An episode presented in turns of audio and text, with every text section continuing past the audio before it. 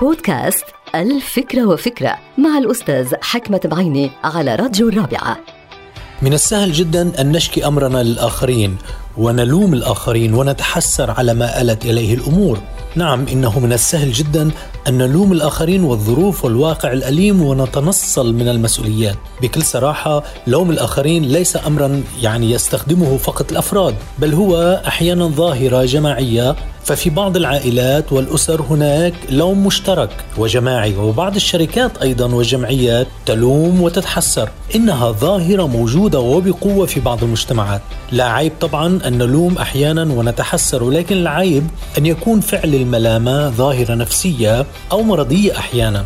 حيث يقوم اللائم بهذا الفعل للتعويض عن شيء ما في داخله ربما شعور بعدم الأهلية أو الشعور بالفشل الدائم وعدم القدرة على تحقيق النجاح والتطور والتقدم والتألق. وبغض النظر طبعا عن الأسباب والتوصيفات لأنه اللوم نابع يمكن يكون أصلا من الخوف وهذا الخوف يمكن أن يكون نوع من الفوبيا. فوبيا من استحقاقات قادمة أو مستقبلية. لأنه عادة يقوم اللائم باستباق الأمور ولوم الآخرين لتغطية الاستحقاق القادم والتنصل من مسؤوليته. إذا ليس كل شكوى محقة ولا كل لوم يستحق الوقوف عنده خاصة إذا كان ناتج عن فوبيا الاستحقاقات المستقبلية.